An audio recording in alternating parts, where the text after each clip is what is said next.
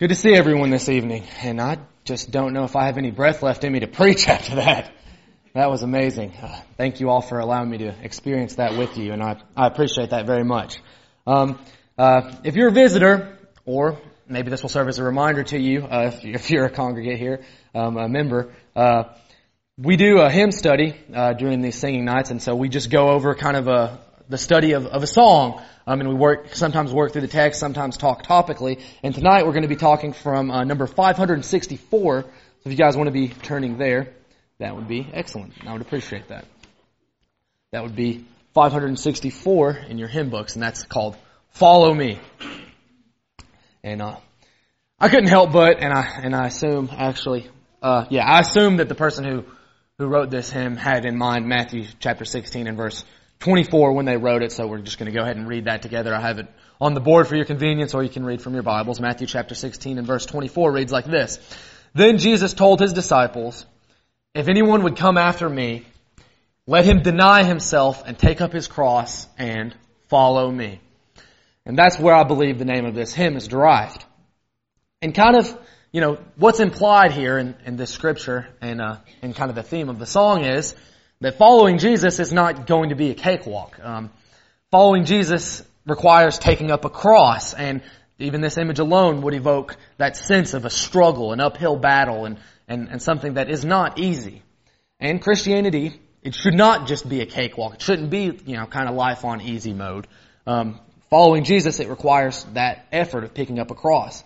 And as we, you know, take different strides in our life and exert ourselves in different ways, I mean, be it physically or spiritually, we sometimes develop kind of some wrong attitudes um, during times of, of trial and hard tasks. And, and following Jesus simply is no easy task. So we have to kind of look inside of ourselves and see kind of where's my attitude about this. And, and the, the author of this song, uh, or yeah, the songwriter here, kind of get, took us down a narrative pathway of someone who's sort of working out their Christianity and their relationship to Jesus and their attitude. And so what, what I'd like to do is kind of just go by each, ver, each verse, uh, this doesn't have a chorus, and just talk about kind of the attitude that's being displayed there and sort of how Jesus views that attitude. And so we have the narrator in the first verse saying, the, the, you can look there in your songbooks if you want or again on the board. Um, I traveled down a lonely road and no one seemed to care. The burden on my weary back had bowed me to despair. I often complained to Jesus how folks were treating me. And so this kind of illustrates the attitude of the narrator here.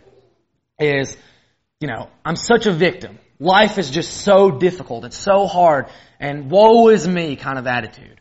And this is just what's being displayed here is, man, I, I, hate this. I hate having to live this Christian life. It's so hard, and no one cares about me, and, and there's no one there for me, and the, I'm being persecuted, and, and all these things just keep coming up. My car broke down. Uh, I was late on a payment on my on my electric bill, and my electric got shut off, and and uh, my coworker was mean to me, and they knocked my pen off my desk and didn't apologize, and all this, and and and and man, it's just so hard, and that's kind of the attitude that's being displayed here. But what would Jesus have to say to this kind of attitude? Well, we read on in the song and we find out. And then I heard him, that being Jesus, say so tenderly, My feet were also weary upon the Calvary road. The cross became so heavy, I fell beneath the load. Be faithful, weary pilgrim.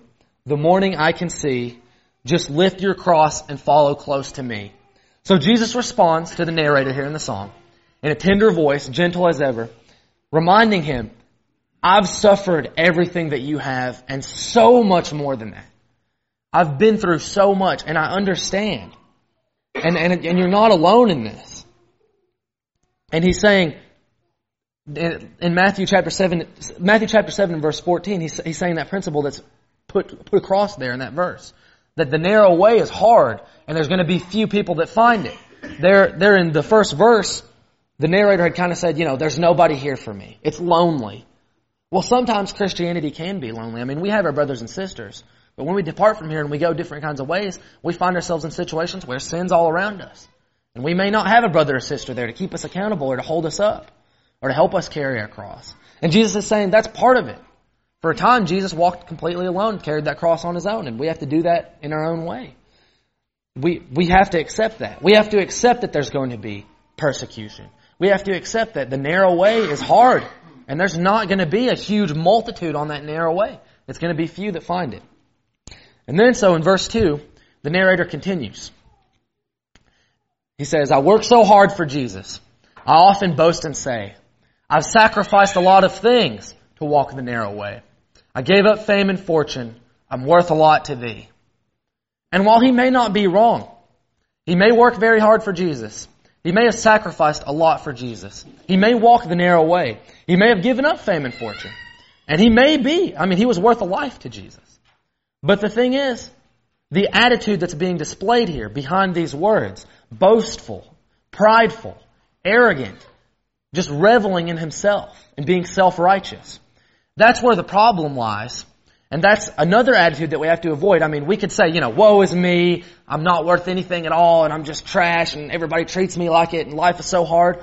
Or we could kind of do the opposite and say, well, I'm the best. I'm the most Christian Christian ever, and everybody needs to, to bow down to me and, and notice how awesome of a Christian I am. And that's not the case. And Jesus, Jesus bears that out in the next, in the next verse here as he talks to the narrator and responds. He gently says, reminding him, I left the throne of glory and counted it but loss. My hands were nailed in anger upon a cruel cross. But now we'll make the journey with your hand safe in mine. So lift your cross and follow close to me.